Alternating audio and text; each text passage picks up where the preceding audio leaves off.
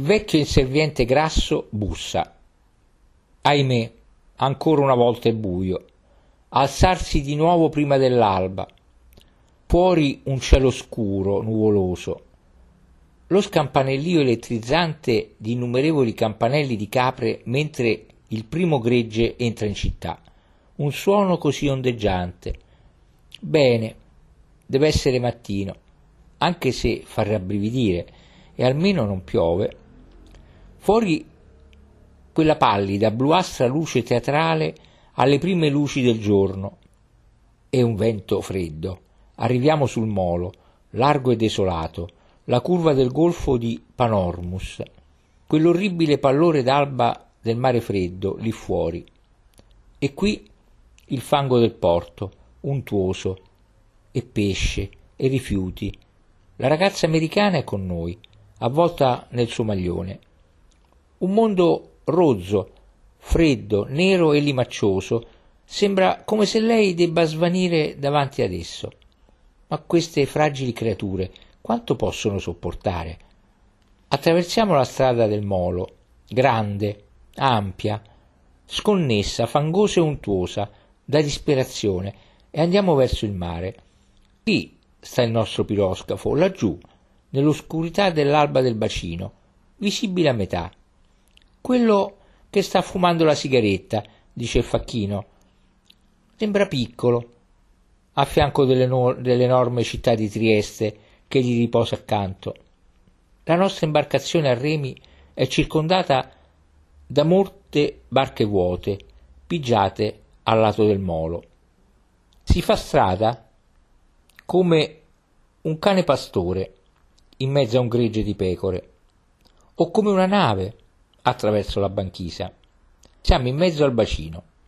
Il rematore si alza e allontana da sé i remi. Manda un lungo grido malinconico a qualcuno sulla banchina. L'acqua sciaborda contro le prue incalzanti. Il vento è gelido. Le fantastiche vette dietro Palermo appaiono quasi spettrali in un cielo semioscuro. L'alba sembra riluttante a venire. Il nostro vapore sta ancora fumando la sua sigaretta, cioè il fumo del fumaiolo, laggiù. Così si sta seduti immobili e si attraversa lo spazio calmo dell'acqua quasi nera. Alberi di velieri e pennoni si raggruppano a sinistra, sotto il cielo che va schiarendosi. Saliamo, saliamo, questa è la nostra nave. Andiamo su per la scaletta. Oh, ma, dice la ragazza americana, ma è piccola, è insopportabilmente piccola. Oh, povera me, viaggerete su questo affarino. Oh cielo, 32 ore in una barca così piccola. Oh no, io non lo farei mai. Gruppo di assistenti di bordo, cuochi, camerieri, macchinisti, lavapiatti, eccetera, per la maggior parte con giacche di tela nera nessun altro sulla nave. Un gruppetto nero di membri di un equipaggio rozzo, con niente da fare, e noi siamo i primi passeggeri offerti alla, de- alla derisione. Eccoci qui, nella luce grigia. Chi parte? Noi due, la signorina non parte. Biglietti. Queste sono le indifferenti maniere proletarie. Veniamo condotti nell'unica sala, lunga, con un lungo tavolo e molte porte del colore dorato dell'acero, pannelli alterni su cui è inserita una figura bianca e blu in rilievo alla Wedgwood, una presunta dea in marmo bianco su sfondo blu, simile alla pubblicità dei Saligea. Uno dei pannelli senza ornamenti si apre. La nostra cabina. Oddio, non è più grande di una vetrinetta. Come farete a entrarci? esclama la ragazza americana. Uno per volta, dico io. Ma è il posto più minuscolo che io abbia mai visto. Era veramente minuscolo. Bisognava mettersi in una cuccetta per chiudere la porta. Per me non aveva importanza, non sono un americano gigantesco. Lanciai lo zaino su una cuccetta il cucinotto sull'altra e chiudemmo la porta. La cabina scomparve dietro un pannello d'acero del lungo salone sotterraneo. Ma come? Questo è l'unico posto che avete per sedervi? chiese la ragazza americana. Ma è davvero terribile. Non c'è aria, è buio e puzzolente. Non ho mai visto una nave simile. Volete davvero andare? Veramente? Il salone era davvero sotterraneo e soffocante, con niente altro che un lungo tavolo e una soprannaturale compagnia di siede girevoli installate là e nessuna presa d'aria. Ma per il resto non era così male, non per me che non sono mai uscito d'Europa. Quei pannelli d'acero e le curve d'ebano e quelle igee andavano tutti intorno, anche lungo la curva dell'estremità indistinta e lontana, e ritornavano indietro sul lato vicino a noi. Eppure com'è bello il legno vecchio d'acero color dell'oro. Che meraviglia, con le curve d'ebano dell'arco della porta. In esso c'era una meravigliosa luminosità vittoriana all'antica e un certo splendore. Si poteva persino sopportare le igee sotto vetro. Il colore era giusto, quel Wedgwood e bianco, nell'incantevole lucentezza durata, dorata. C'era ancora una certa grandiosità alla buona all'epoca in cui questa nave fu costruita, una ricchezza di materiali scelti, e le igee dei sali dee greche alla Wedgwood sui cartelloni pubblicitari, eppure non erano cartelloni. Questo era ciò che veramente mi preoccupava. Non lo erano mai stati. Forse quelli dei sali Wigo l'avevano rubata in seguito. Non abbiamo bevuto il caffè, non c'è bisogno di dirlo, niente da fare così presto. L'equipaggio sta ancora lì, in gruppo, proprio come una banda di zoticoni all'angolo di una strada. E hanno la strada tutta per loro, questa nave. Saliamo al ponte superiore. È un vecchio piroscafo, lungo e stretto, con un piccolo fumaiolo, e sembra così abbandonato, ora che non si riesce a vedere più la banda da angolo di strada dell'equipaggio indifferente. Sono proprio sotto di noi. La nostra nave è abbandonata. L'alba sta lentamente tingendosi di blu. Il cielo è un coagulo di nuvole. C'è un po' d'oro pallido verso est, oltre Monte Pellegrino. Il vento soffia attraverso il golfo. Le colline dietro Palermo drizzano le orecchie sull'orizzonte. La città giace invisibile vicino a noi e pianeggiante. Ecco una grossa nave sta entrando, la nave da Napoli, e le piccole imbarcazioni continuano a staccarsi dalla vicina banchina e a venire verso di noi. Stiamo a guardare. Un ufficiale robusto di cavalleria, in verde grigiastro, con un ampio mantello blu, scuro, foderato di rosso. La fodera scarlatta continua a fiammeggiare. Ha la barbetta e la sua uniforme non è proprio pulita. Per bagaglio ha delle grosse casse di legno legate con spago.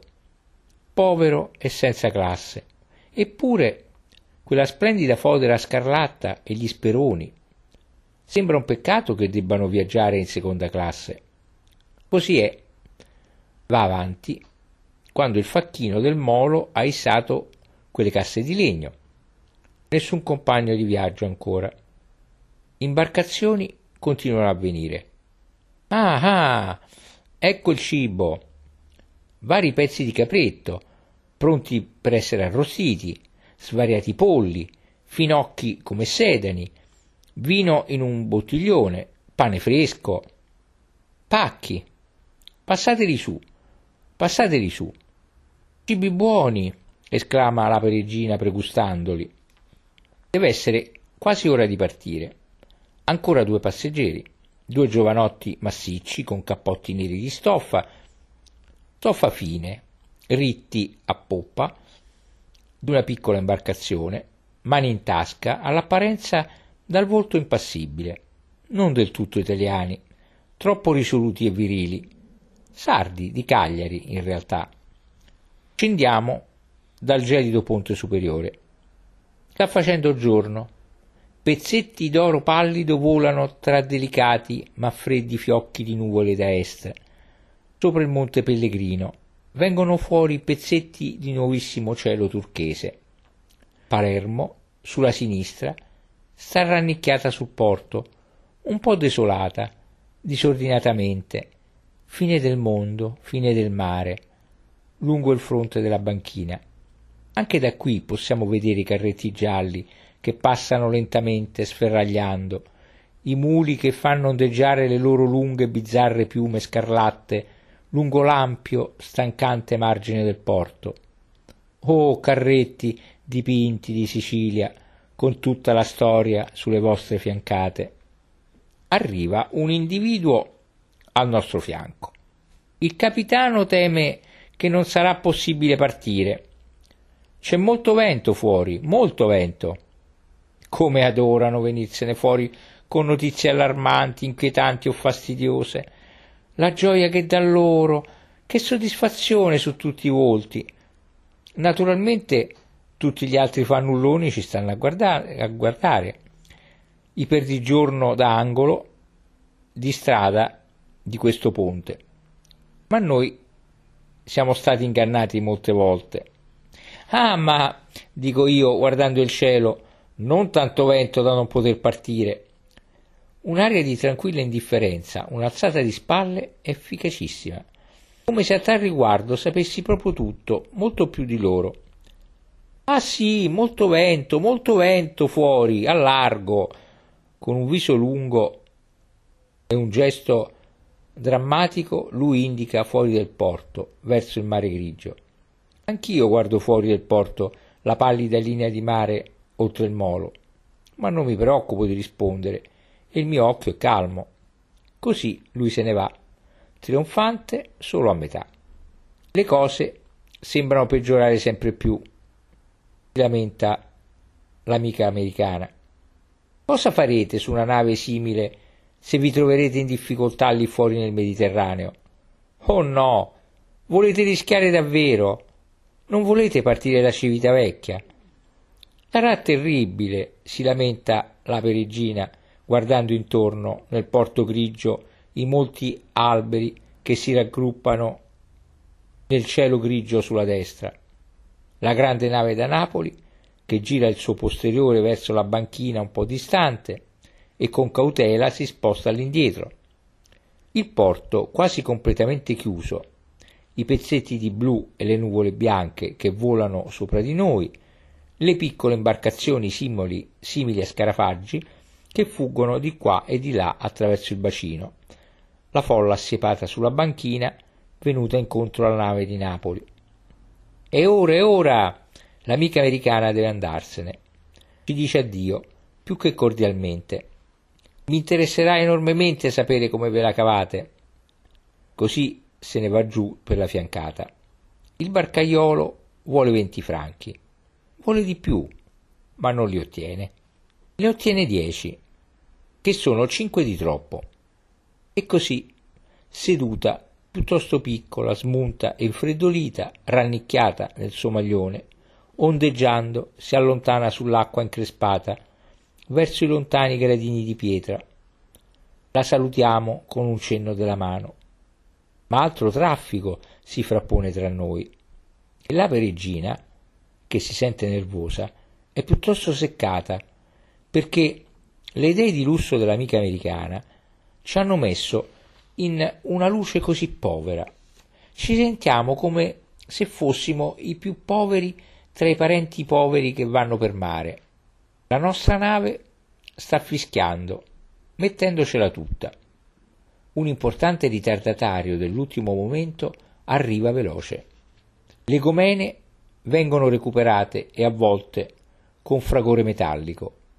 Gabbiani non sono mai molti nel Mediterraneo. Gabbiani volteggiano come pochi fiocchi di neve su nell'aria gelida. Le nuvole roteano e senza saperlo ci stiamo volatilizzando lontano dalla riva, dal nostro ormeggio, tra la grande città di Trieste e un altro grande piroscafo nero che sta lì come un muro. Respiriamo verso questo secondo muro nero di piroscafo, indubbiamente. E naturalmente un tipo con un berretto da ufficiale sta ai piedi del barcarizzo sul pelo dell'acqua e strilla. Barca! Barca! Sta chiamando una barca. E un vecchio in mare si alza sui suoi remi e viene spingendo la sua goffa barchetta con crescente velocità tra noi e l'altro muro nero. Eccolo là, sotto, piccolo, mentre lancia in avanti la sua barchetta goffa, remoto come in un dipinto sulla sua scura acqua verde. E la nostra fiancata, insidiosamente e malvagiamente, ambisce a raggiungere l'altro enorme muro nero. Lui rema nel canyon in mezzo e c'è quasi. Quando ecco, L'uomo sull'ultimo gradino si volta nell'altra direzione. Un'altra barca da lontano sta percorrendo velocemente il bacino. È una gara, è vicina, è più vicina, è arrivata. Con una falcata la barca che viene dal largo gira intorno alla scaletta. La barca nel canyon rema all'indietro. L'ufficiale grida e gesticola. Il vecchio remando all'indietro laggiù nel vortice grida le sue rimostranze. La barca che viene dal largo porta via la sua preda. La nostra nave comincia lentamente a sciabordare. A sciabordare azionando la sua elica. L'uomo nel vortice di acqua verde rema per la vita. Stiamo galleggiando verso il largo. Lentamente, lentamente ci giriamo e mentre vira la nave virano i nostri cuori. Palermo svanisce dalla nostra coscienza. La nave da Napoli, la folla che sbarca, le rumorose carrozze a terra, la grande città di Trieste, tutto svanisce dai nostri cuori. Vediamo soltanto lo spazio aperto dell'accesso al porto e più in là il vuoto del mare, piatto, grigio, chiaro. Ci sono fasci di luce balluginante lì fuori. E il nostro cuore guarda lì fuori, anche se Palermo è ancora vicina, proprio dietro di noi. Ci guardiamo intorno e vediamo tutto alle nostre spalle, ma è già andato, svanito dai nostri cuori. Il vento fresco, le luccicanti manciate di luce, il mare aperto che si ingrossa oltre la barriera del porto. E così usciamo.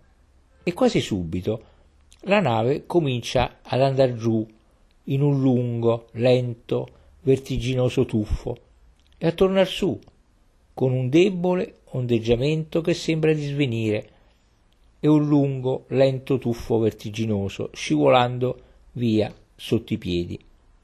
La peregrina impallidì il ponte sale su con quel debole ondeggiare all'indietro per poi scomparire in quell'incredibile scivolone in avanti.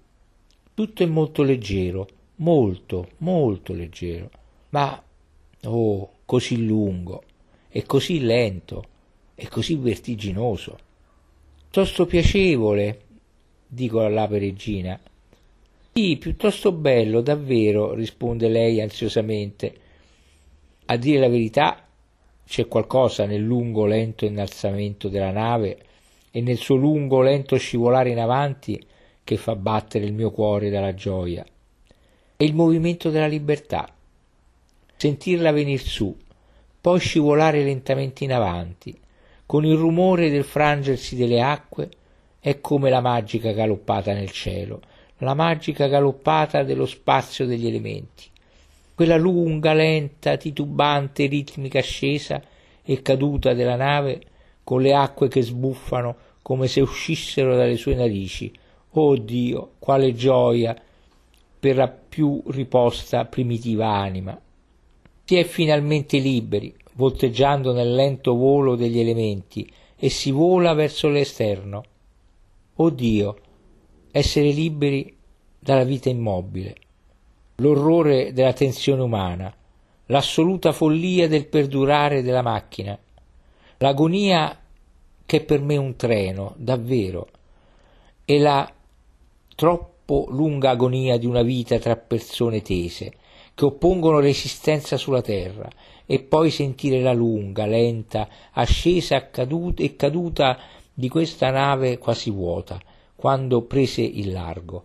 Ah Dio, libertà, libertà primordiale. Desideravo in fondo all'anima che il viaggio potesse durare per sempre, che il mare non avesse fine, che uno potesse galleggiare in questa esitante, tremula, eppure lunga e crescente pulsazione fino alla fine del tempo. Uno spazio mai esaurito e nessun ritorno, nessun rimpianto, mai. La nave era quasi vuota, eccetto naturalmente quei fannulloni d'angolo di strada che bighellonavano proprio di sotto, sul ponte. Eravamo soli sul piccolo ponte di passeggiata scolorito dal tempo, sul quale c'erano vecchi sedili di quercia con vecchi piccoli leoni intagliati alle estremità come braccioli e una piccola cabina misteriosamente chiusa che, dopo sbil- molto sbilciare, decidemmo essere il telegrafo e la piccola cuccetta con tendine del telegrafista. Vento freddo, fresco, un mare blu notte, trasparente, tumultuoso, sul quale la scia affiorava in una schiuma scoppiettante, e la Sicilia a sinistra. Monte Pellegrino, una massa enorme e disordinata di roccia rosata, appena increspata da una vegetazione quasi impercettibile, che si profila verso il cielo del mare. Il Monte Pellegrino sembra stranamente ampio per volume e dimensione, e spoglio come un Sara in cielo, e vecchio d'aspetto. Queste coste della Sicilia sono terribilmente grandiose, straordinarie, una fortificazione per l'interno. E ancora si ha la sensazione che il tempo le abbia rese aride, come se vecchissime civiltà avessero logorato ed esaurito il suolo, lasciando un terrificante vuoto di roccia, come a Siracusa negli altipiani, e qui in una grande massa. Sembra quasi che a bordo non ci sia nessuno, eccetto noi. Noi soli, sul piccolo ponte di passeggiata, stranamente soli, mentre navighiamo su una vecchia nave spoglia oltre grandi spoglie coste su mare ondeggiante che sale e scende nel vento. Il legno degli arredi è scorticato e invecchiato dagli elementi, la cabina, i sedili, perfino i piccoli leoni dei sedili. La vernice si è consumata molto tempo fa e questo legno non ne vedrà mai più. Strano poggiare la mano sul vecchio legno di quercia, così segnato dal mare. Buona vecchia quercia, con striature delicate. Giuro che è nata in Inghilterra. E ogni cosa fatta con tanta cura, così solidamente e durevolmente. Guardo i leoni, con i perni di quercia perfettamente inseriti nelle loro zampe che li tengono fermi e le loro piccole bocche aperte. Sono solidi come lo erano nell'età vittoriana e altrettanto saldi. Loro non si logoreranno mai. Che gioia c'è nell'attento, accurato, virile e duraturo lavoro fatto per costruire una nave, o almeno per fare questo vecchio vascello sessantenne. Ogni pezzo di questo legno di quercia così solido, così bello, e il tutto unito saldamente con giunti e perni di legno molto più belli e vivi delle saldature di ferro. Vecchio legno vivo, palpitante, inossidabile, senza ruggine come lo è la carne, e gioioso come mai può esserlo il ferro. Naviga così bene, prende il mare così splendidamente, come una cosa naturale. Vari membri dell'equipaggio ci gironzolano intorno per guardarci. Questo piccolo ponte di passeggiata è sopra le cabine di prima classe, interamente a poppa. Così vediamo prima una testa, poi un'altra, venir su dalla scaletta, tutte teste scoperte, e una figura dopo l'altra passano indifferenti fumando una sigaretta. Tutti membri dell'equipaggio. Alla fine la peregrina ne ferma uno. È ciò che tutti stanno aspettando, un'opportunità per parlare, e chiede se lo strano oggetto sulla cima del Monte Pellegrino è una rovina. Non ci potrebbe essere una domanda più da turista di questa. No, è la stazione del faro, uno smacco per la peregrina. Ma a lei non importa e il membro dell'equipaggio continua a conversare. È un cittadino magro e dalle guance incavate, un palermitano. Indossa una tuta blu sbiadita e ci informa che lui è il carpentiere della nave. Felicemente disoccupato per il resto della sua vita, apparentemente, e gli sembra meno di ciò che si merita. Una volta la nave faceva la rotta Napoli-Palermo, una, rot- una rotta molto importante ai tempi della Compagnia Generale di Navigazione. Anni fa la compagnia la vendette per 80.000 lire e ora valeva 2 milioni. Facciamo finta di credergli, ma io non ci riesco bene. Sono profondamente disgustato dal suono delle lire. Oggi nessuno può sentire dieci parole d'italiano senza 2000 o due milioni o dieci o venti o due lire che gli volano intorno alle orecchie come zanzare velenose. Lire, lire, lire, nient'altro. La romantica poetica Italia dei cipressi e degli aranci è scomparsa. Rimane un'Italia soffocata da un lurido polverone di innumerevoli banconote, carta moneta logora, disgustosa, così densa nell'aria che la si respira, come se fosse una foschia oleosa. Dietro questa foschia oleosa qualcuno può ancora vedere il sole italiano. Io lo trovo difficile. Attraverso questa oscurità di lire si può sbirciare Michelangelo, Botticelli e il resto e vederli come attraverso uno specchio, oscuramente. Perché, pensate, pesante attorno a te c'è l'atmosfera italiana del dopoguerra, che oscuramente ti schiaccia, ti strizza, ti macina trasformandoti in banconote sporche. Re Enrico fu fortunato che volessero semplicemente coniare la sua effigie in oro. L'Italia vuole macinarti in luride banconote. Un'altra testa, e questa volta una giacca di alpaca nera e un tovagliolo per dirci che il caffè è pronto, non in anticipo per giunta. Scendiamo nel salone sotterraneo e ci sediamo sulle sedie girevoli, mentre la nave va su e giù sotto di noi e beviamo un paio di tazze di caffè latte e mangiamo un pezzo di pane e burro, o almeno uno degli innumerevoli membri dell'equipaggio mi dà una tazza poi mi lascia perdere. È chiaramente sua intenzione che io non debba avere altro, perché naturalmente gli innumerevoli membri dell'equipaggio berrebbero tutti volentieri un altro caffè latte. Comunque, nonostante la nave beccheggi e le giacche di alpaca si affollino minacciosamente sulla porta, riesco a mantenere l'equilibrio, raggiungo il buffet di latta afferro il bricco del caffè e quello del latte e ho un certo successo nel rifocillare la peregina e me stesso. Ricordo che la peregina è il nomignolo o soprannome dato da Lorenz alla moglie. Avendo ricollocato i, suddetti recipienti al loro altare di latta, riacquisto la mia sedia girevole, al tavolo lungo e deserto. La peregina ed io siamo soli. se non fosse che in lontananza una schiena molto grassa con un colletto spieghettato d'oro sta seduto di traverso e una mano grossa sistema delle carte.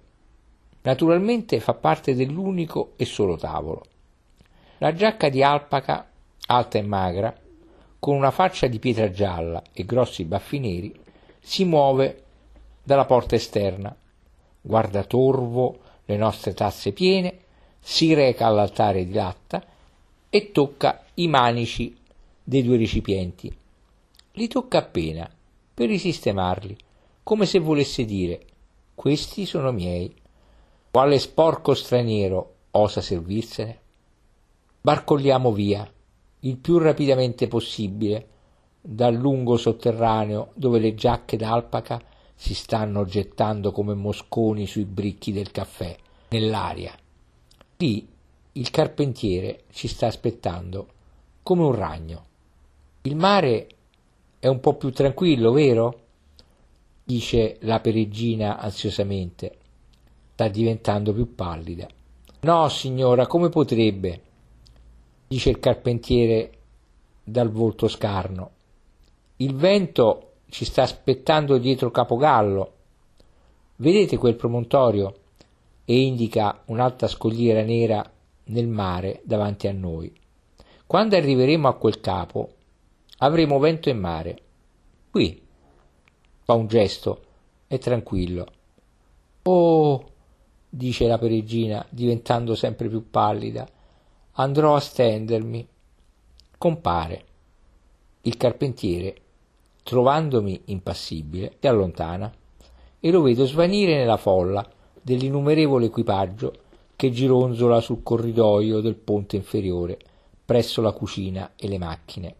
Le nuvole corrono veloci sopra di noi e gocce di pioggia pungenti ed isolate cadono, così che uno pensa siano spruzzi. Ma no, è una manciata di pioggia. La nave si muove frusciando e si lascia cadere in avanti. Fa un rumore sordo e cupo e si impenna lentamente all'indietro lungo questa rosata, alta costa di Sicilia, che sta appena indietreggiando, trasformandosi in una baia. Dal mare aperto arriva la pioggia, arrivano le onde lunghe. Nessun riparo, bisogna andare di sotto. La peregrina riposa tranquillamente nella sua cuccetta. Il salone odora di chiuso come un corridoio della metropolitana. Nessun riparo, tranne che vicino alla cucina e alle macchine, dove c'è un po' di caldo.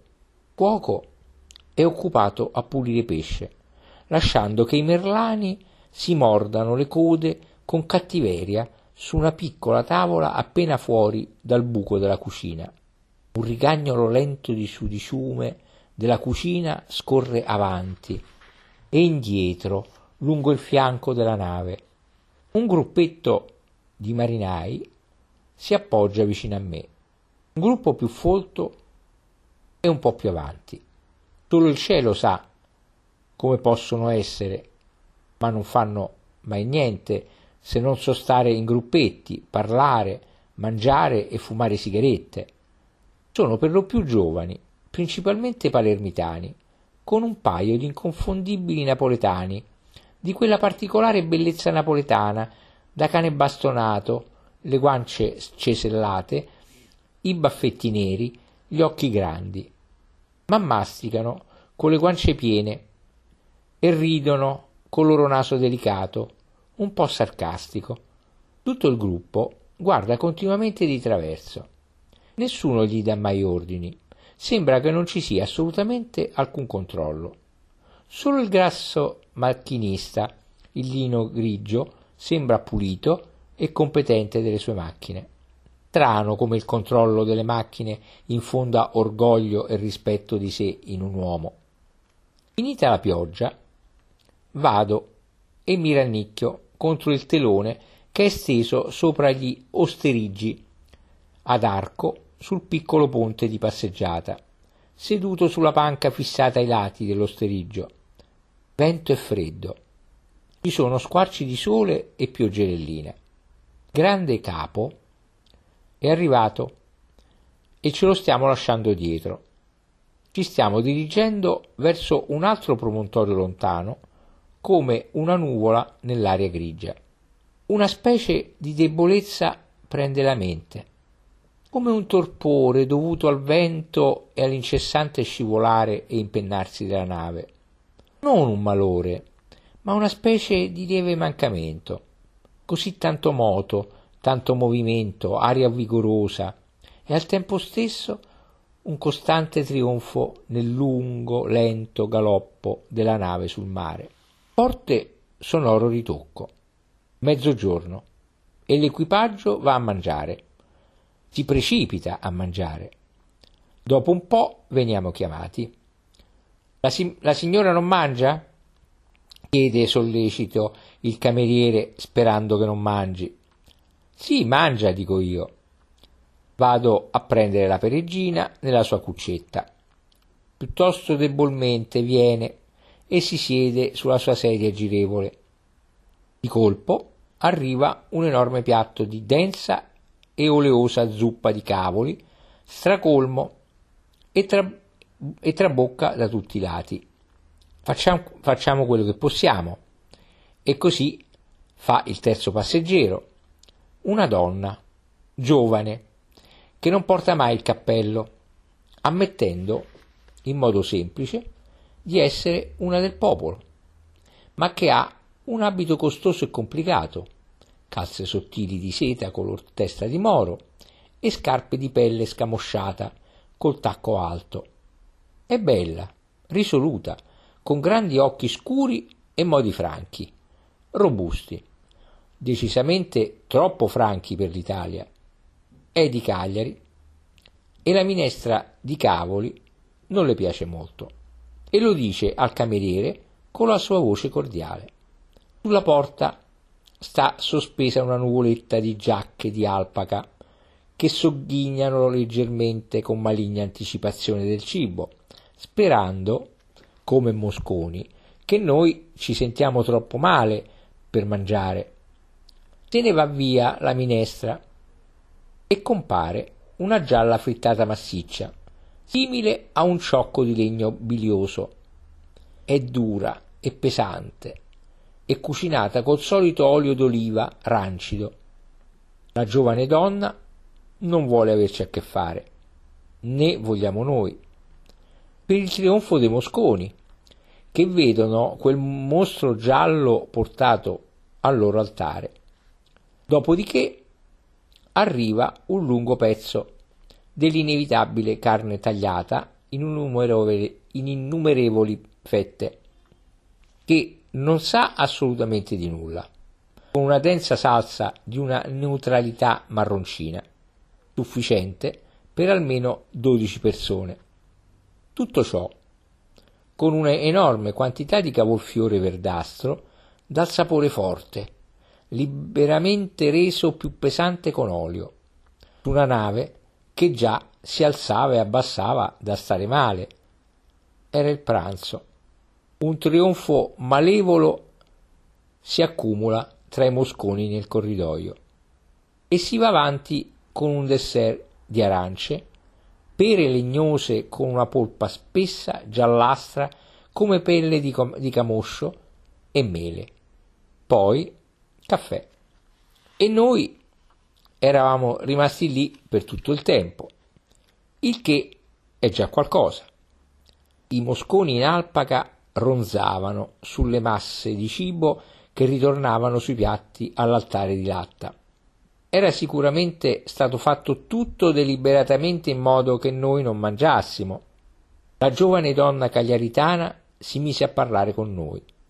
Sì, cominciò a parlare in quella terribile lingua che gli italiani, quelli piuttosto ordinari, chiamano francese e che insistono a parlare per la loro stessa glorificazione.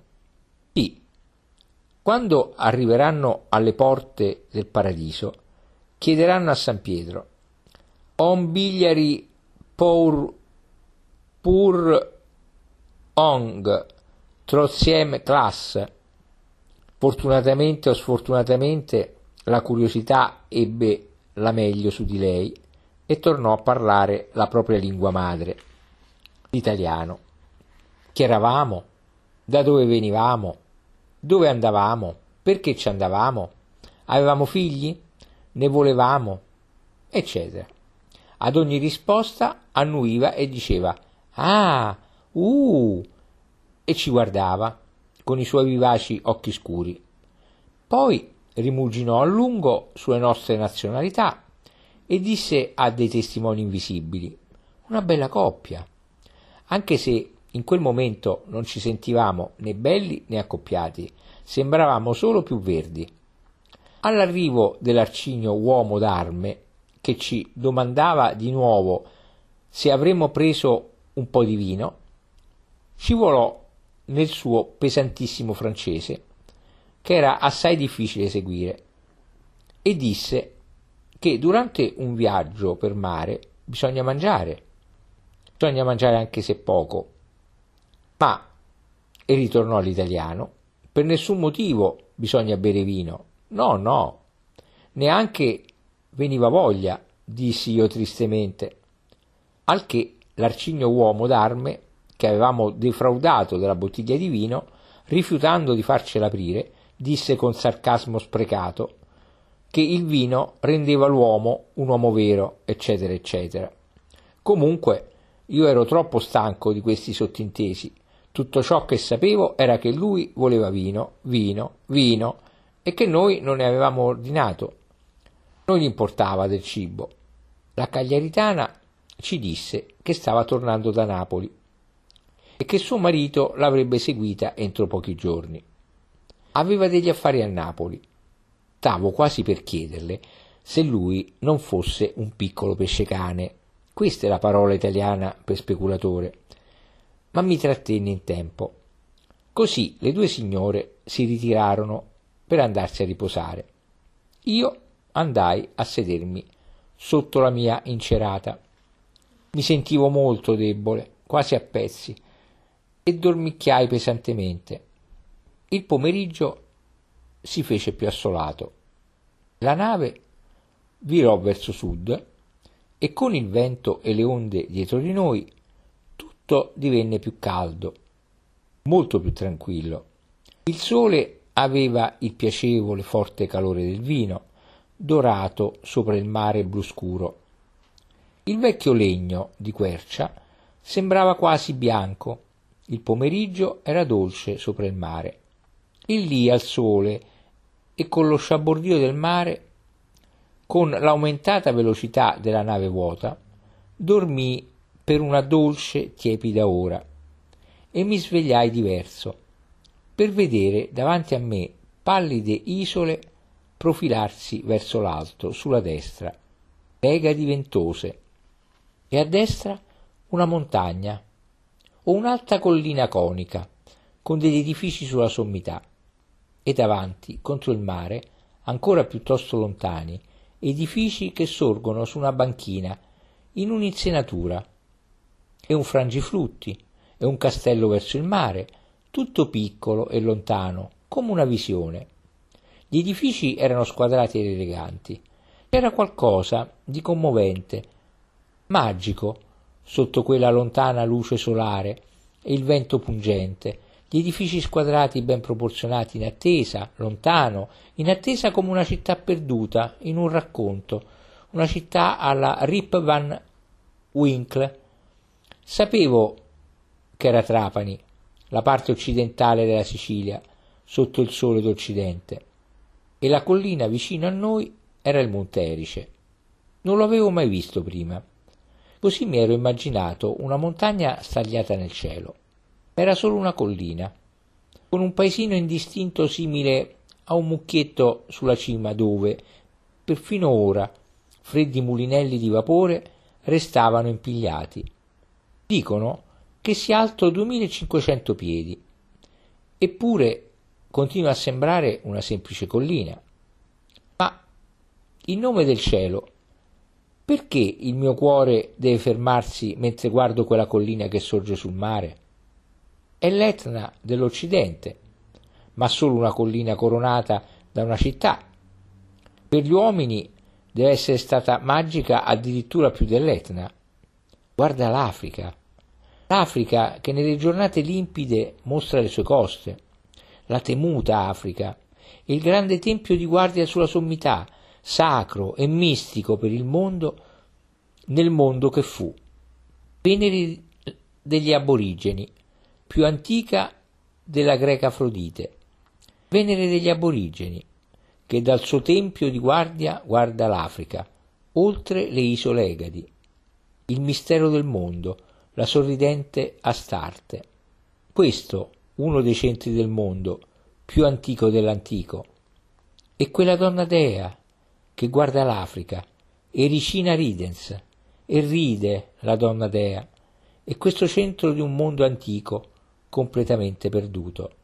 Confesso che il mio cuore si fermò ma un semplice fatto storico può essere tanto forte che ciò che si impara a spizzichi sui libri ci commuova tanto? O è proprio la parola che richiama un eco dall'oscurità del sangue? Mi sembra che sia così. Sembra che dai più oscuri recessi del mio sangue provenga un eco terribile al nome del Monte Erice, qualcosa di spiegabile. Il nome di Atene mi commuove appena. A Erice l'oscurità che è in me freme. Erice che guarda a occidente nel tramonto dell'Africa. Ericina Ridens. C'è un ticchettio nella piccola cabina contro cui sono appoggiato. Il marconista è impegnato a comunicare con Trapani, senza dubbio. È un giovanotto grasso, con ricci biondicci e un portamento solenne. Date ad un uomo il controllo di un macchinario e subito si sviluppa la sua aria di importanza e la sua più che umana dignità. Uno degli strani membri dell'equipaggio ozia sulla piccola porta, come un pollo su un piede solo, non avendo niente da fare. La ragazza di Cagliari viene su con due giovanotti, tardi anche loro a giudicare dall'aspetto tarchiato e indipendente e dal tocco di orgoglio nei loro occhi scuri. Lei non ha neppure uno scialle addosso, solo l'abito elegante in stoffa raffinata, la testa scoperta con ciocche di capelli che le svolazzano sulla fronte e le calze di seta trasparente color testa di moro. Eppure non sembra aver freddo. Parla con grande animazione, seduta tra i due giovanotti, e teneramente tiene la mano di quello col cappotto. Tiene sempre la mano ora dell'uno, ora dell'altro, e allontana dalla fronte ciocche di capelli scompigliati dal vento e parla con quella sua voce forte, non curante, rapidamente, incessantemente, con grande energia. Il cielo solo sa se quei due giovanotti, passeggeri di terza classe, erano conoscenze precedenti. Ma loro le tengono la mano come fratelli, in modo semplice, gentile, per nulla appiccicoso o libidinoso. Tutto ha l'aria di un perché no Mentre passo, mi grida nel suo potente e straordinario francese. Madame votre femme, elle est au lit? Rispondo che sta riposando. Ah, annuisce, elle ha le mal de mer. No, non ha il mal di mare, sta semplicemente riposando.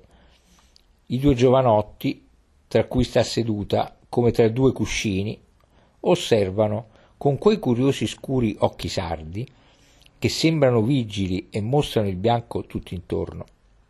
Sono gradevoli, un po' come foche, e per un momento hanno uno sguardo incantato, impressionati da questa strana lingua. Lei procede energicamente a tradurre in sardo, mentre io passo oltre. Non sembra che stiamo andando a Trapani. La città giace lì a sinistra, sotto la collina gli edifici quadrati che mi ricordano gli stabilimenti della Compagnia delle Indie Orientali brillano al sole lungo lo strano raccolto porto oltre il mare blu scuro che corre via. Sembra che stiamo dirigendo verso la mole dell'isola di Levanzo. Forse ci dirigeremo verso la Sardegna senza fare scalo a Trapani. Continuiamo a navigare. È sempre come se dovessimo dirigersi tra le isole azzurre, ammucchiate, lasciando Trapani dietro di noi alla nostra sinistra. La città è in vista da un'ora e più e noi continuiamo ad andare a largo, verso Levanzo, e il marconista alacremente ticchetta e picchietta nella piccola cabina sul ponte superiore. Pisciando dentro si vede il suo letto e una sedia dietro una tenda, separati dal suo piccolo ufficio. È tutto così pulito e ordinato. Dalle isole, uno dei velieri del Mediterraneo fa rotta verso Trapani, attraversando la nostra scia. Non conosco i nomi delle navi, ma il carpentiere dice che è una goletta lo dice con quel dubbio italiano che non conosce veramente, ma non sopporta di non conoscere. Comunque ecco che si avvicina, con la sua alta scaletta di vele quadrate e bianche, nella luce pomeridiana, e la prua bella, piegata in una curva perfetta, che corre attraverso il mare come un animale selvatico dietro l'odore di selvaggina. Ecco, l'odore la porta di nuovo, la di nuovo verso nord. Vira di bordo all'imboccatura del porto e cambiando rotta va via, passando dietro di noi.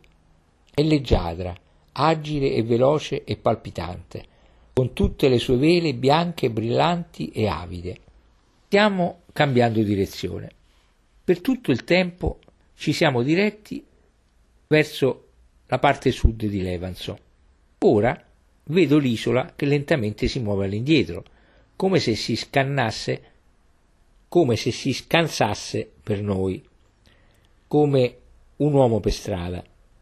L'isola si allontana e si scosta e se ne va.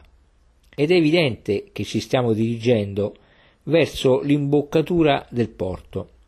Per tutto questo tempo abbiamo navigato a largo, attorno al lato posteriore del porto. Ora vedo la fortezza, una vecchia cosa, proiettata sul mare, e un piccolo faro, e l'imboccatura. E oltre la parte anteriore della città, con grandi palme e altri strati alberi, altri strani alberi scuri, e dietro questi i grandi edifici squadrati del sud che si ergono imponenti come severi importanti palazzi sul lungomare.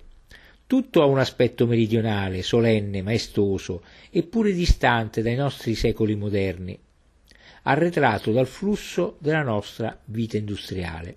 Ricordo i crociati, come passassero qui spesso durante il loro viaggio verso l'Oriente. E Trapani sembra aspettarli ancora, con le sue palme e il suo silenzio, completamente illuminata dal sole pomeridiano apparentemente non ha molto altro da fare se non aspettare. La peregrina compare nel sole, esclamando Che meraviglia! E il mare è più calmo. Siamo già sul lato sottovento della curva del porto. Da nord la nave, con molte vele che viene dalle isole, sta navigando verso di noi con il vento e lontano verso sud, a livello del mare, numerosi mulini bassi girano le vele rapidamente, mulino dopo mulino, piuttosto tozzi, roteando gaiamente nel silenzioso pomeriggio azzurro, tra le saline che si estendono fino a Marsala. Ma c'è un'intera legione di mulini a vento e Don Chisciotte ci sarebbe diventato matto. Girano lì, di qua e di là, a livello del pallido mare blu, e forse si riesce a cogliere il luccichio dei bianchi cumuli di sale.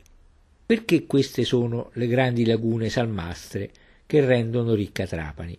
Ma stiamo entrando in porto.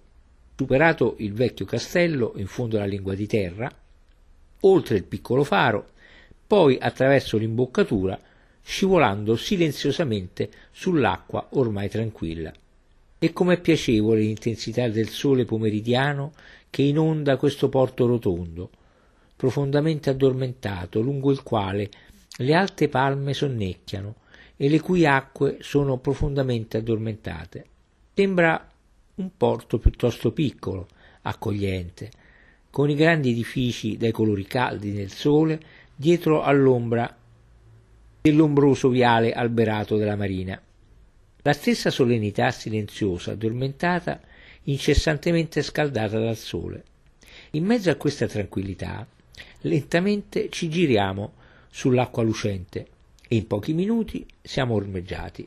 Ci sono altre navi ormeggiate lontano sulla destra, apparentemente tutte assopite, inondate dal sole pomeridiano.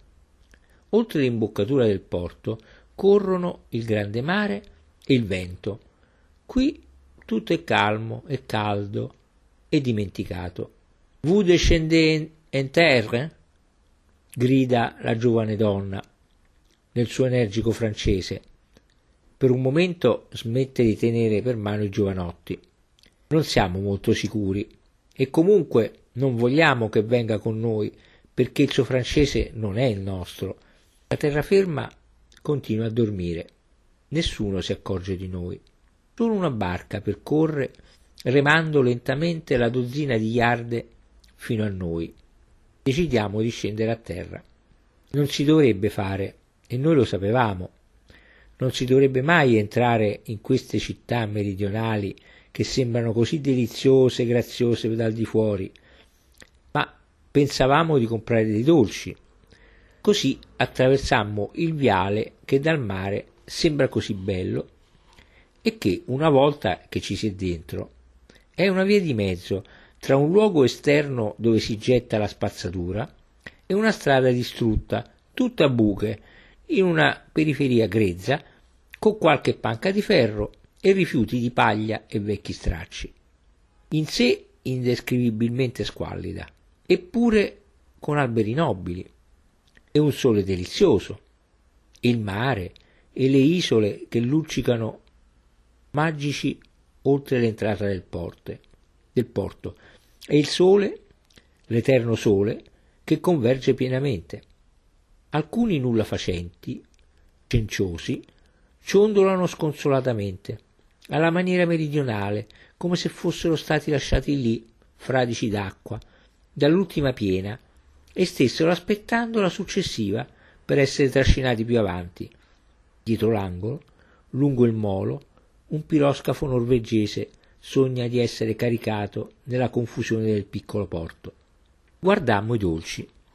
Ai nostri stomaci sottosopra sembravano pesanti e oscuri. Così ci incamminammo per la via principale, scura e fradicia come una fogna. Un tram arrivò, sobbalzando ad una fermata, come se ora, finalmente, fosse arrivata la fine del mondo. Ragazzini all'uscita dalla scuola estaticamente correvano nostra, alle nostre calcagna, ansimanti per sentire gli orrori vocali della nostra parlata, parlata straniera. Girammo per un vicolo laterale buio, lungo una quarantina di passi, e ci trovammo sulla baia a nord, vetore nero che sembrava una fogna perpetua, un ammasso di fango. Così arrivammo alla fine della scura via principale e ci precipitammo verso il sole. Ah, un momento e c'eravamo. Lì si alzavano le palme, lì giaceva la nostra nave, nel luminoso bacino ricurvo, e lì si concentrava il sole, così che, in un attimo, ne fummo ubriachi e storditi. Storditi. Ci sedemmo su una panchina di ferro nel viale reso desolato dalle immondizie, colpito dal sole. Una ragazzina sporca e stracciata stringeva al seno un neonato grasso, bagnato e immobile, e sorvegliava un bambino grasso e sudicio. Stava a un metro da noi e ci guardava fisso, come si guarderebbe un maiale che si sta per comprare. Si avvicinò ed esaminò la peregina.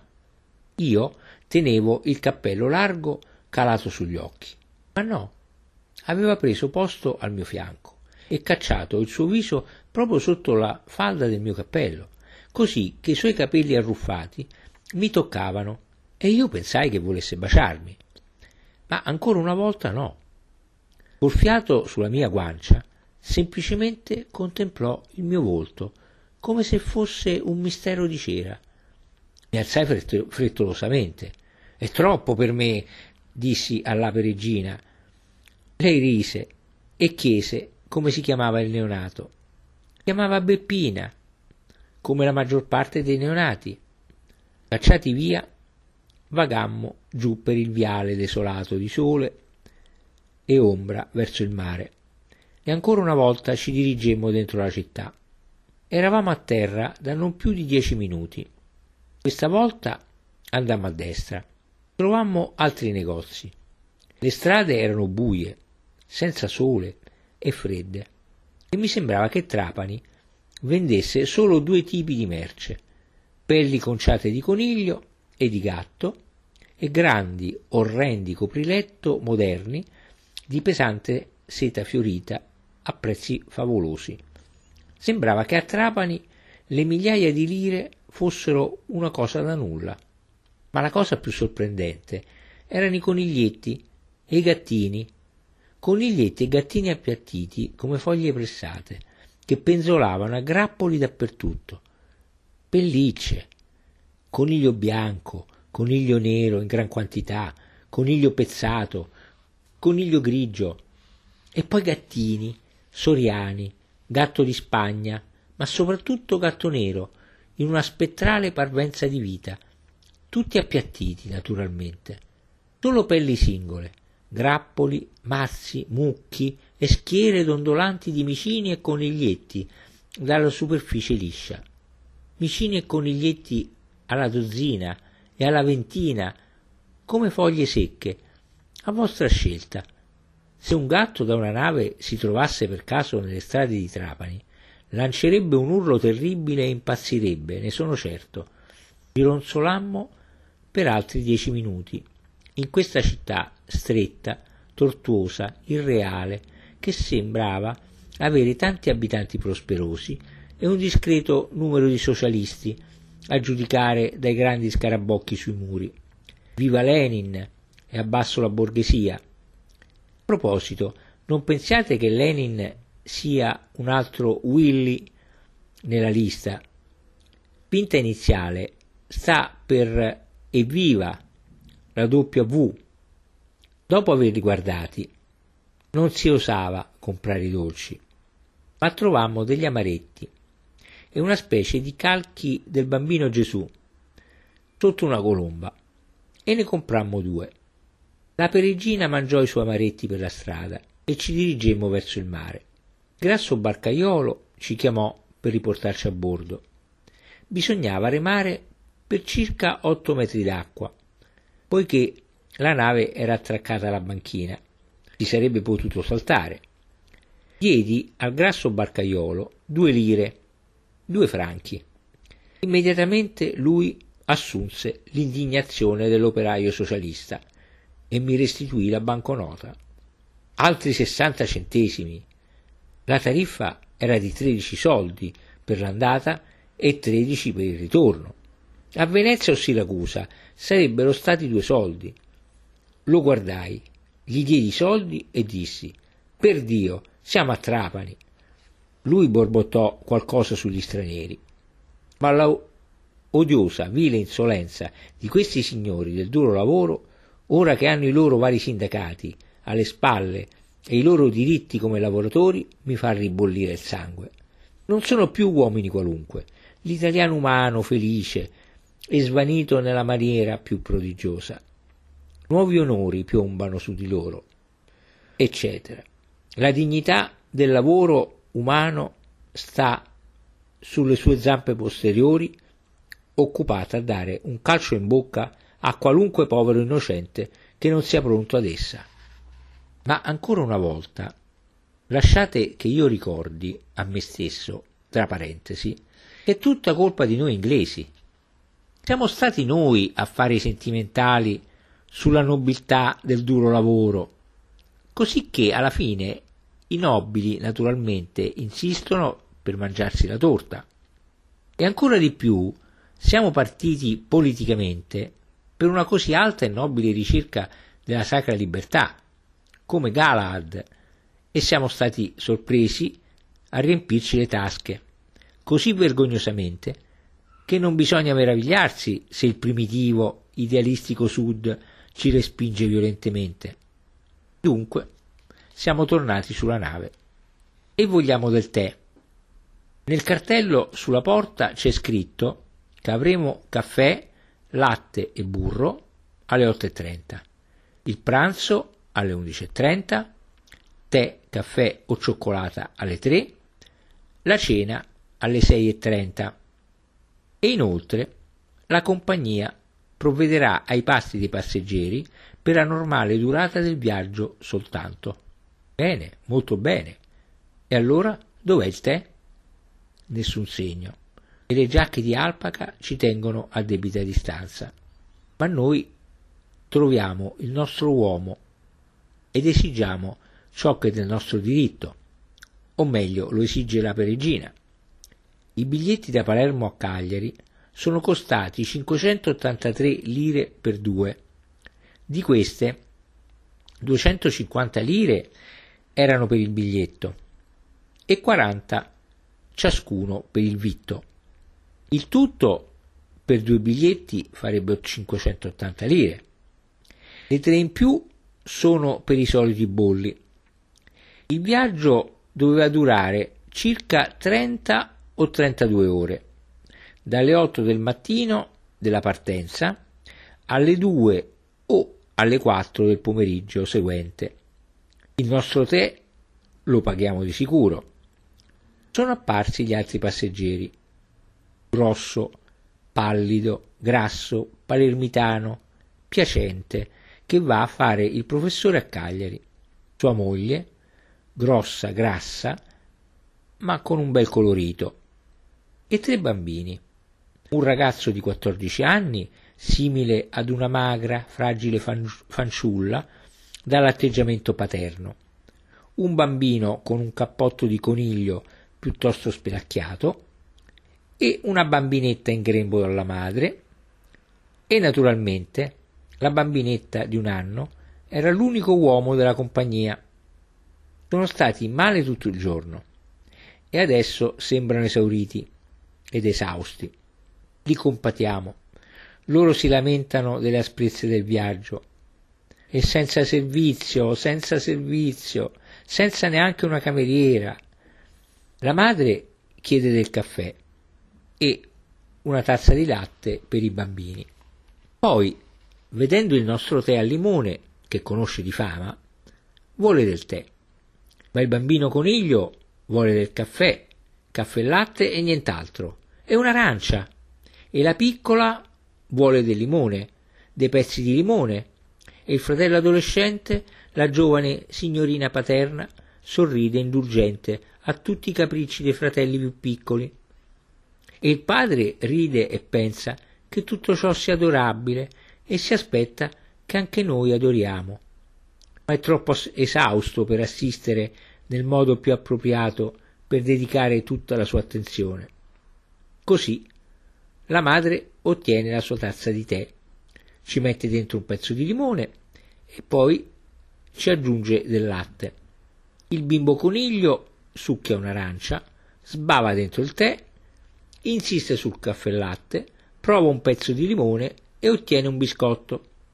La piccola mastica pezzi di limone facendo facce strane. Poi li lascia cadere nella tazza di famiglia, li tira fuori con un po' di zucchero facendoli sgocciolare su tutto il tavolo, se li mette in bocca, li getta via e prende un altro pezzo aspro. Tutti loro pensano che sia divertente, adorabile. Arriva il latte per essere trattato come un'altra coppa dell'amicizia mescolata d'arancia, limone, zucchero, tè, biscotto, cioccolata e torta. Padre, madre e fratello maggiore non prendono nulla, non ne hanno lo stomaco, ma naturalmente sono affascinati dalle piccole monellerie e dai pasticci dei piccoli. Hanno una pazienza straordinariamente amabile e trovano i bambini una fonte perenne di incantevole divertimento. Si guardano tra loro, i grandi, e ridono e fanno com- commenti, mentre i due piccoli mescolano se stessi e la tavola in un pasticcio di limone, latte, arancia, tè, zucchero, biscotto, torta, cioccolato. Questa amabile pazienza smoderatamente italiana, con le loro scimmiette, è stupefacente, rende le scimmie ancora più scimmiesche e incredibilmente consapevoli di sé, così che un bambinetto conosce tutti i trucchi di una prostituta babilonese, facendo gli occhi dolci e provando nuove monellerie, finché alla fine la Sacra Famiglia meridionale appare come una profana triade di imbecillità. Nel frattempo io masticavo la mia composizione a forma di Gesù bambino con colomba ed era come mangiare vetro sottile, così duro e tagliente. Presumibilmente era fatta di mandorle e albume e non era cattiva se si riusciva a mangiarla. Era un avanzo di Natale e guardavo la Sacra Famiglia dall'altra parte dello stretto tavolo cercando di non far trasparire tutto ciò che provavo. Andando sul ponte, non appena possibile, guardammo le operazioni di carico delle botti di vino della stiva. Nella stiva un procedimento tranquillo e spensierato. La nave sembrava essere priva di carico almeno quanto lo era di passeggeri. Questi ultimi, apparentemente, eravamo in tutto dodici adulti e tre bambini. In quanto al carico, c'erano i bauli di legno dell'ufficiale e queste 14 botti di vino di Trapani. Le ultime furono finalmente fissate più o meno saldamente sotto la guida del padrone o dei responsabili a terra. Nessuno a bordo sembrava essere responsabile di qualcosa e quattro uomini del numeroso equipaggio stavano rimettendo le grosse assi sulla stiva. Era curioso come la nave sembrasse sentirsi abbandonata ora che era nuovamente pronta a riprendere il mare. Il suo numeroso equipaggio non riusciva a renderla viva. Seguiva la sua rotta come un'anima persa nel Mediterraneo centrale. Fuori dal porto il sole stava tramontando. Magnifico il cielo, d'oro e rosso e vasto, oltre il gruppo delle isole Egadi che si oscuravano. Venendo come facemmo noi dal lato orientale dell'isola, dove l'alba al di là dello Ionio è il grande evento familiare della giornata, un evento così decisivo che con la luce appare sul bordo del mare, così i miei occhi invariabilmente si aprono e la guardano e sanno che è l'alba. E come il porporino della notte viene fuso e ricacciato indietro e un pizzico di rosso scarlatto vibra verso lo zenit, invariabilmente, giorno dopo giorno, io sento che devo alzarmi. Venendo da Oriente, ermeticamente esclusi dall'Occidente dalle scoscese cime delle montagne alle nostre spalle, avemmo la sensazione che questo tramonto nel mare africano fosse terribile e drammatico sembrava molto più grandioso e tragico della nostra alba ionica, che dà sempre l'idea di un fiore che sboccia. Ma questo grande tramonto rosso, squillante, aveva qualcosa di africano, un po' sinistro sul mare, e sembrava così lontano, in una terra sconosciuta, mentre la nostra alba ionica sembra sempre vicina e familiare e felice. Erice Astarte, la donna Astaroth, Ericina Ridens, deve essere stata nel suo oscuro sorriso preistorico, mentre guarda i terrificanti tramonti oltre le Egadi, una dea diversa dal nostro Apollo dorato dell'Oriente Ionico. È una dea strana per me, questa Venere ericina, e l'Ovest è strano e poco familiare e un po' terrificante, che sia Africa o America. Al tramonto lentamente uscimmo dal porto. Quasi mentre passavamo la barra, vedemmo davanti, lontano, tra le isole, la trafittura di una luce appuntita. Guardando indietro, vedemmo la luce all'imboccatura del porto sobbalzare e la remota città perduta cominciare a luccicare e la notte scendeva sul mare nel rosso cremisi degli ultimi bagliori. Le isole si profilavano grandi mentre si avvicinavano, cupe nell'oscurità che si infittiva. Sopra di noi una magnifica stella serotina brillava sul mare aperto, provocandomi una fitta al cuore, perché ero così abituato a vederla appesa proprio sopra le cime delle montagne, e temetti potesse cadere con quello spazio sotto. Levanzo è l'altra grande isola e assieme erano completamente scure, affatto scure, eccezion fatta per il fascino di luce di un faro giù basso in lontananza. Il vento era di nuovo forte e freddo. La nave aveva ripreso il suo vecchio sali e scendi, sali e scendi, che noi avevamo fortunatamente dimenticato. In alto c'erano innumerevoli stelle attive, come se fossero vive nei cieli. Vidi Orione, alto dietro di noi, e l'abbagliante stella del cane. E faceva il mare quando prendevamo l'onda. Poi, dopo una lunga pausa, questo curioso fruscio ritmico e il sordo tambureggiare di un vapore sul mare hanno un effetto narcotico, quasi esasperante sullo spirito, una lunga sibilante esplosione di acque, poi il rollio cupo e di nuovo sollevarsi verso un improvviso una campana aveva suonato e sapevamo che l'equipaggio si stava di nuovo nutrendo. In qualunque momento del giorno e presumibilmente nella notte era un continuo cibarsi o bere caffè. Fummo chiamati a raccolta per la cena.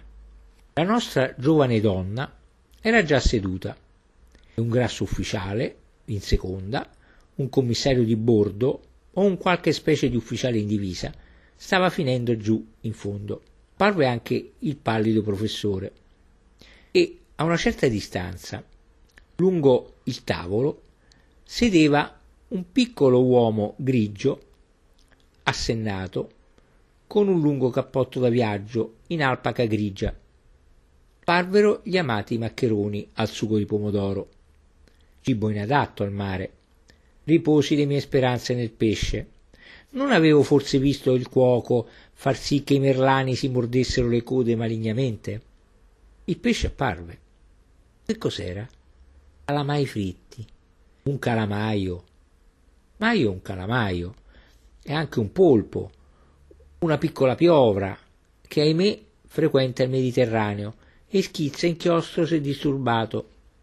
Questo polpo, con i suoi tentacoli, viene tagliato e fritto e ridotto alla consistenza di celluloide bollita. È considerato una delicatezza, ma è più duro della gomma, del tutto cartilaginoso. Ho una particolare avversione per questi calamari.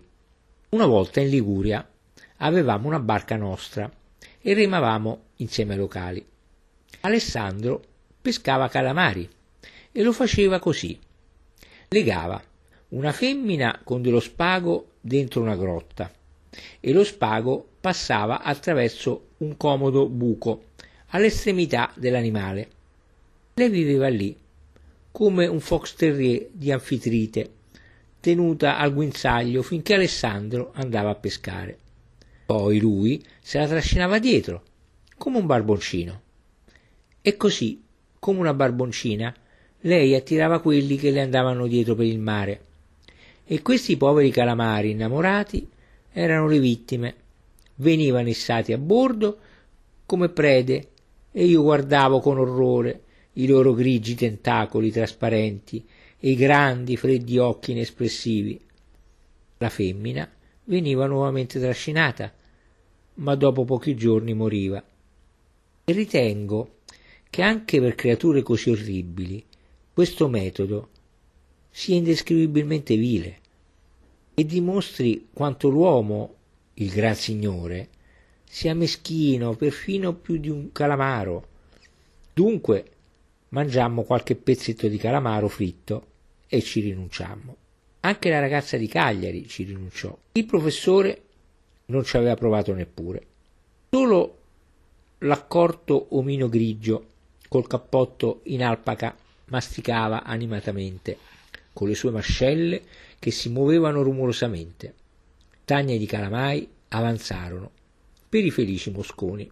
Arrivò l'inevitabile carne, questo lungo pezzo di filetto di manzo completamente privo di sapore, tagliato in numerose fette, color grigio marrone. Oh Italia!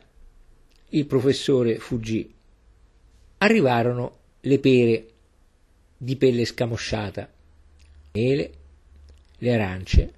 Conservammo una mela per tempi migliori.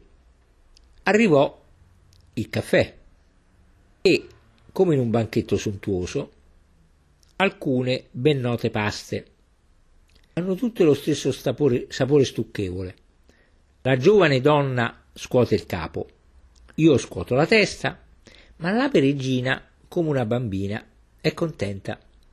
Ma più contenti di tutti sono i mosconi, che si precipitano in uno sciame di alpaca nera verso l'altare di latta e lì, rumorosamente, ronzano selvaggiamente sui dolci giallastri. Ma a quello rinsecchito con la faccia come un limone non interessa proprio niente dei dolci. Ancora una volta viene a deriderci per il vino, così tanto che la ragazza di Cagliari ordina un bicchiere di marsala e io devo assedarla. Così eccoci là, tre bicchierini di un liquido marrone la ragazza di Cagliari sorseggia il suo e improvvisamente fugge. La peregina sorseggia il suo con infinita e, si, e silenziosamente si ritira. Io finisco il bicchierino della peregina ed il mio, e i voraci mosconi ronzano beffardi ed eccitati. Quello con la faccia gialla è scomparso con la bottiglia. Dalla cabina professorale deboli lamenti, a volte violenti, ogni volta che l'uno o l'altro sta per rimettere. Solo una porta sottile stra, sta tra questo salone e loro. Il più calpestato, logoro, vecchio straccio d'uomo passa discreto con catini, cercando di impedire visioni fugaci dell'orrendo contenuto. Salgo di sopra per guardare le vivide penetranti stelle, per respirare il vento freddo, per vedere il mare scuro che scivola via. Poi anch'io vado in cabina e guardo il mare correre oltre l'obrò per un minuto. Poi mi ficco come carne in un sandwich nella stretta cuccetta di sotto. Oh cabina infinitesimale, dove ondeggiano come due fiammiferi nella loro scatola. Già, ondeggiamo come due fiammiferi nella loro scatola di cabine infinitesimali. O strano, ma al tempo stesso sublime galoppo di una nave sul mare.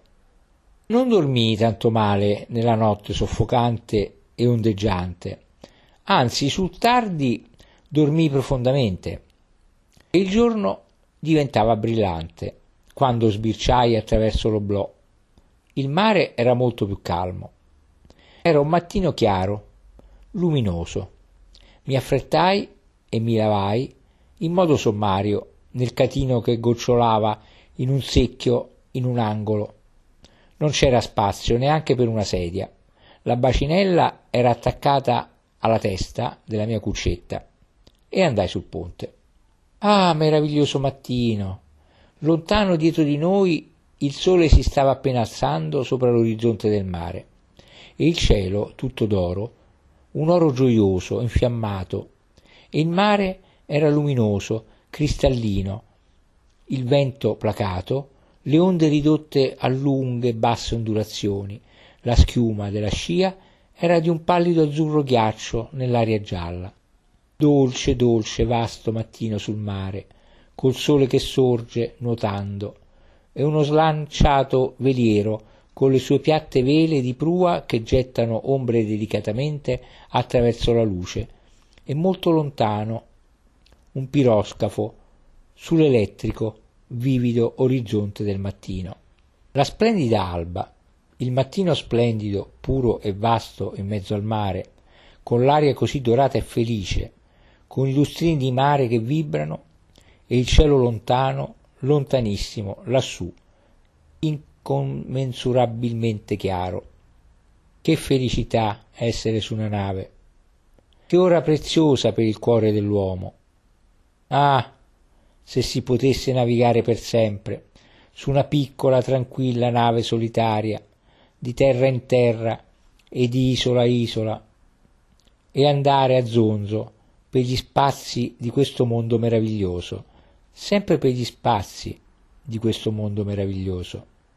Dolce sarebbe, a volte, venire sulla terra opaca, arrestarsi contro la terra rigida, annullare le vibrazioni del proprio volo contro l'inerzia della nostra terra firma, ma la vita stessa sarebbe nel volo, nel fremito dello spazio, Ah, il tremore dello spazio infinito mentre ci si muove in volo. Spazio e la fragile vibrazione dello spazio, il felice solitario spasimo del cuore.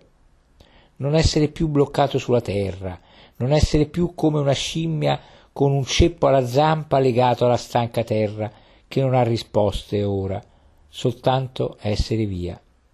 Trovare tre anime maschili, perdute nel mondo, e perduti nel mondo andare a zonzo continuamente con loro attraverso lo spazio fremente per tutta la vita. Perché fermarsi all'ancora? Non c'è niente per cui valga la pena di farlo. La terra non ha più risposte per l'anima, è diventata inerte. Datemi una piccola nave, dei gentili, e tre compagni persi al mondo. Ascoltatemi, e fatemi vagare senza meta per questo vivido mondo esterno, un mondo vuoto di uomini dove lo spazio vola felicemente. L'incantevole mattino giallo Celidonia del mare aperto che impallidisce in un rarefatto azzurro tenue. Il sole stava sopra l'orizzonte, come la grande stimma fiammeggiante del sacro fiore del giorno. I velieri nel Mediterraneo, così medievali, si libravano al debole vento del mattino, come incerti sulla direzione da prendere, curiosi insetti dalle ali insolite del fiore. Il vapore, sotto la linea dell'orizzonte, sprofondava verso la Spagna. Lo spazio risuonava limpido intorno a noi. Mare piatto parve la giovane donna di Cagliari e i suoi due amici. Lei aveva un aspetto piacevole e riposato, ora che il mare era tranquillo. I suoi due amici le stavano vicini, toccandola, uno per ogni spalla. Bonjour, monsieur, mi abbaiò contro. Vous avez pris le caffè? Pas encore, et vous? Non, madame votre femme ruggiva un, come un mastino e poi traduceva con compiacimento ai suoi due amici profani. Come mai non capissero il suo francese non lo so, somigliava tanto a un italiano paro- parodiato. Andai di sotto per trovare la perigina. Quando salimmo su, una sagoma indistinta di terra apparve davanti a noi, più trasparente di una sottile perla. È già la Sardegna. Sono magiche le regioni montuose viste dal mare, quando sono molto molto lontane e spettrali e trasparenti come gli iceberg. Questa era la Sardegna, che appariva in lontananza come ombre seducenti in mezzo al mare. e le navi a vela, come intagliate dalla trasparenza di una fragilissima perla, si trascinavano dolcemente verso Napoli. Volevo contare le loro vele, cinque vele quadrate, che io chiamo la scala, una sull'altra. Ma quanti fiocchi? Questo restava ancora da vedere. Il nostro amico carpentiere ci spiava. Almeno non era amico mio. Sono sicuro che non mi trovava simpatico, ma si avvicinò e cominciò a intrattenerci con banalità tantie. Di nuovo la giovane donna ci chiamò. Avevamo preso il caffè? Rispondemmo che stavamo giusto andando di sotto. E allora lei disse che qualunque cosa avessimo preso oggi l'avremmo dovuta pagare. Il nostro cibo finiva con il primo giorno, al che la peregina si arrabbiò sentendosi truffata, ma io lo sapevo da prima. Andammo di sotto e prendemmo il nostro caffè, lo stesso. La giovane donna venne giù anche lei e fece l'occhiolino a uno dei mosconi in alpaca. Dopodiché vedemmo una tazza di caffè latte e due biscotti che le venivano portati in cabina discretamente. Quando gli italiani sono discreti e agiscono di nascosto, la stessa aria attorno a loro diventa rivelatrice e sembra gridare con mille lingue. Così, con migliaia di lingue invisibili che rumoreggiavano su questo, la giovane donna prese il suo caffè segretamente e gratis nella sua cabina. Ma il mattino era splendido. La Peregino ed io scivolammo lentamente intorno alla panchina a poppa della nave e ci sedemmo riparati dal vento e dagli sguardi proprio sopra la schiuma della scia. Davanti a noi era il sereno mattino e lo scintillio della scia della nostra nave, come quella di una lumaca che si trascina sul mare, diritta per un po', poi curva a sinistra, sempre curva verso sinistra, poi diretta verso di noi dal puro orizzonte, come la luccicante scia di una lumaca. Rendeva felici star seduti lì, nella calma, con nient'altro che il mare senza umanità a brillare intorno a noi. Ma no, fummo scoperti. Arrivò il carpentiere. Ah, avete trovato un bel posto, eh? Molto bello. Questo provenne dall'ape regina. Io non potevo sopportare l'irruzione. Continuò a chiacchierare e, come inevitabile, la guerra. Ah, la guerra. Era una cosa così terribile. Lui si era ammalato, molto ammalato, perché vedete, non solo rimanete senza cibo adeguato, senza il giusto riposo e senza calore, ma vedete, siete anche in un'agonia di paura per la vostra vita tutto il tempo, un'agonia di paura per la vostra vita. Ed è questo che ti rovina dei mesi di ospedale. La peregina naturalmente lo commiserò. I siciliani sono del tutto chiari sulla faccenda. Vi dicono semplicemente che erano spaventati a morte e che questo li ha fatti ammalare.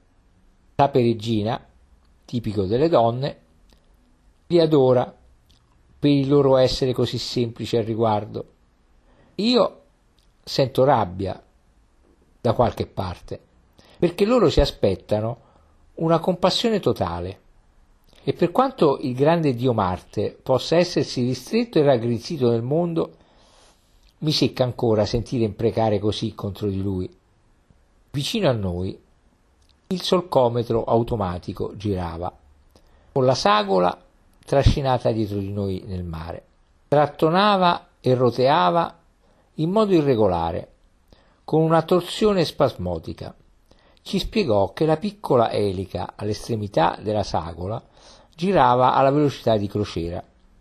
Stavamo andando ad una velocità di 10-12 miglia italiane all'ora. Ah sì, potevamo andare a 20, ma non andavamo più veloci di 10 o 12 per risparmiare carbone. Il carbone. Sapevo che eravamo lì per quello. L'Inghilterra, lei ha il carbone e cosa fa? Lo vende molto caro, soprattutto all'Italia. L'Italia ha vinto la guerra e ora non può neanche avere il carbone. Perché? Prezzo. Cambio. Adesso siamo lì per due motivi. Due paesi sono riusciti a tenere alta la loro moneta, Inghilterra e America. La sovrana inglese, la sterlina, e il dollaro americano. Sa, questo erano le monete inglesi e americane. Inglesi e americani fioccavano in Italia con le loro sterline e i loro dollari e compravano quello che volevano per niente, niente. Ecco, e invece noi poveri italiani, noi siamo alla rovina, la rovina vera e propria, gli alleati, eccetera, eccetera. Ci sono così abituato, tanto da esserne stufo. Non posso fare un passo senza che questo maledetto cambio mi venga sbattuto in faccia. E questo con un rancore offeso e rabbioso, che mi fa ribollire il sangue, perché assicuro loro tutto quello che prendo in Italia lo pago e io non sono l'Inghilterra, non sono le isole britanniche su due gambe, la Germania, lei ha sbagliato a fare la guerra, ma ecco, questa era la guerra. L'Italia e la Germania erano sempre state amiche. A Palermo, mio Dio, sentivo che non potevo sopportarlo un altro secondo, starmene seduto sopra la schiuma e avere questo miserabile, questa miserabile creatura che mi tappava le orecchie di pezzi di giornale masticato. No, non lo potevo sopportare. In Italia non c'è scampo. Dite due parole e il tizio comincia a masticare i giornali vecchi e a ficcarveli dentro. Nessuno scampo. Diventate, se siete inglesi, l'Inghilterra, il carbone e il cambio. E come l'Inghilterra, carbone e cambio siete trattati. È più che inutile cercare di essere umani al riguardo. Voi siete il sistema di usura dello Stato un demonio del carbone e un ladro del cambio. Ogni inglese è scomparso in questa triplice astrazione, agli occhi di un italiano, soprattutto del proletariato.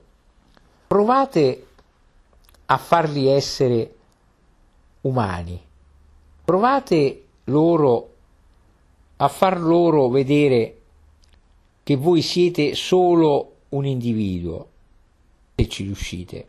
Dopotutto, io non sono altro che un singolo essere umano che va per la sua strada solitaria in questi anni. Ma no, per un italiano sono una perfetta astrazione. Inghilterra, carbone, cambio. Una volta c'erano i tedeschi che erano diabolici per, loro, per le loro disumane astrazioni teoretiche sugli esseri umani, ma ora gli italiani li battono. Io sono una colonna ambulante di statistiche, il che è grave per l'Italia. Solo questo e nient'altro. Stando così le cose, chiudo la bocca e me ne vado.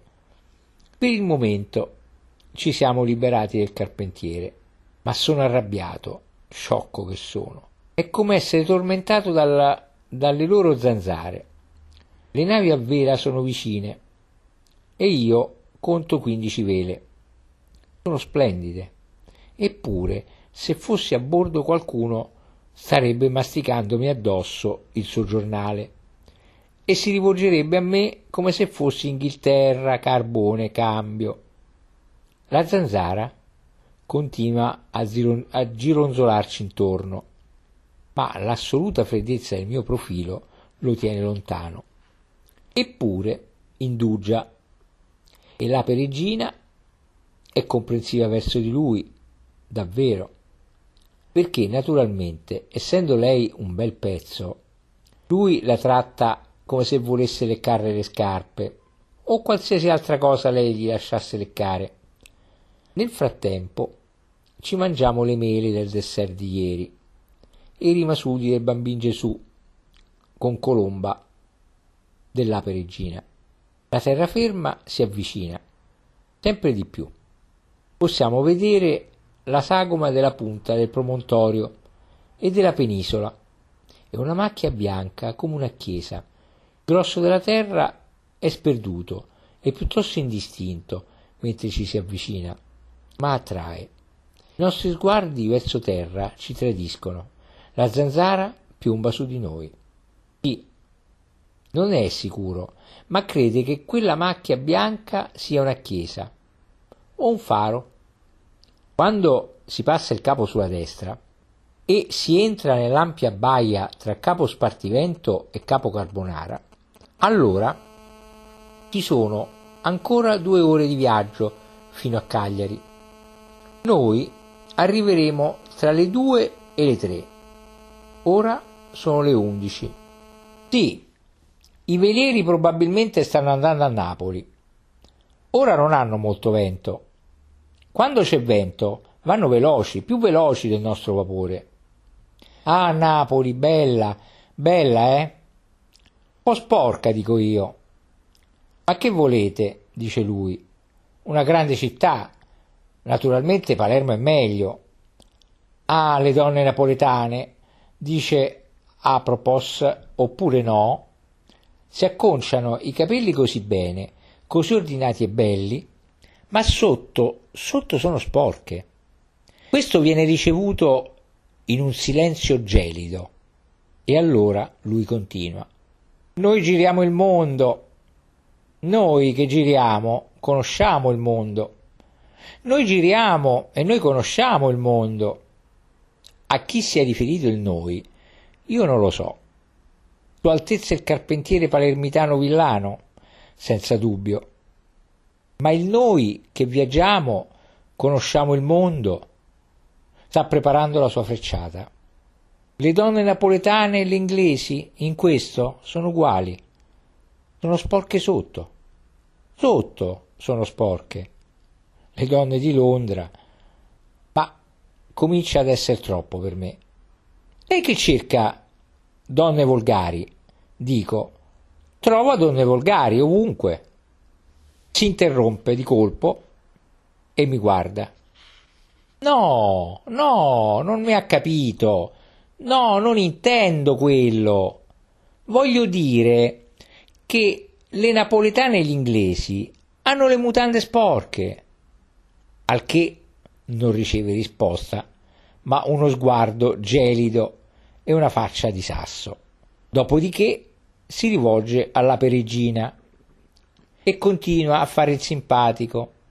E dopo un po' si rivolge di nuovo verso di me. Il Signore è offeso, è offeso con me, ma io mi giro dall'altra parte. E finalmente si toglie dai piedi, trionfante devo ammetterlo, come una zanzara che ti ha morso sul collo. In realtà oggigiorno non si dovrebbe mai permettere a questa gente di intraprendere una conversazione. Non sono più esseri umani, odiano la tua anglicità e ignorano l'individuo. Incamminiamo verso il ponte di prua, dove si trova la cabina del pilota- del, di pilotaggio del comandante. Il comandante è un uomo anziano, silenzioso e ricurvo, sembra un signore ma sembra esausto. Un altro ancora, un altro membro del reparto addetto a portare vassoi, si sta arrampicando sulla scaletta con una tazza di caffè nero. Mentre torniamo indietro, attraverso il lucernario, sbirciamo dentro la cucina e lì vediamo polli arrosto e salsicce. Polli arrosto e salsicce. Ah, ecco dove vanno a finire i pezzi di capretto, i polli e tutte le cose buone. Tutto in bocca all'equipaggio. Per noi non c'è più cibo finché non sbarchiamo. Abbiamo superato il capo e la cosa bianca è un faro. E il piacente professore Grassoccio è venuto su con la bimbetta in braccio, mentre l'effeminato fratello più grande tiene per mano il ragazzino dal pelo di coniglio. Così han famiglie, terribilmente han famiglie. Si depositano vicino a noi e si profila la minaccia di un'altra conversazione. Ma per nulla al mondo, cari miei. I marinai no, non i marinai. Alcuni di quei fannulla- fannulloni da angolo di strada stanno issando la bandiera, il tricolore italiano rosso, bianco e verde. Ventola sull'albero maestro. Il fratello effeminato, con un bello slancio sentimentale, si toglie il buffo cappello con un ampio gesto e grida Ecco la bandiera italiana! Uff, l'odioso sentimentalismo di oggi.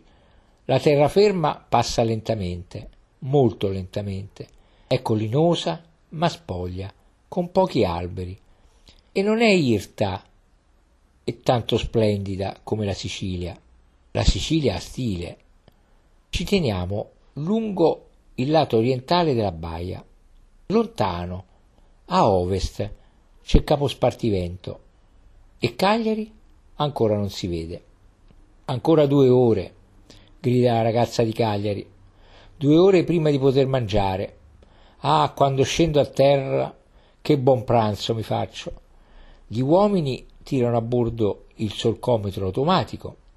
Il cielo si sta nuvolando in quel coagulo gelido che si forma dopo mezzogiorno quando soffia il pungente vento del nord. Non fa più caldo. Lentamente, lentamente avanziamo lungo la costa informe. Passa un'ora.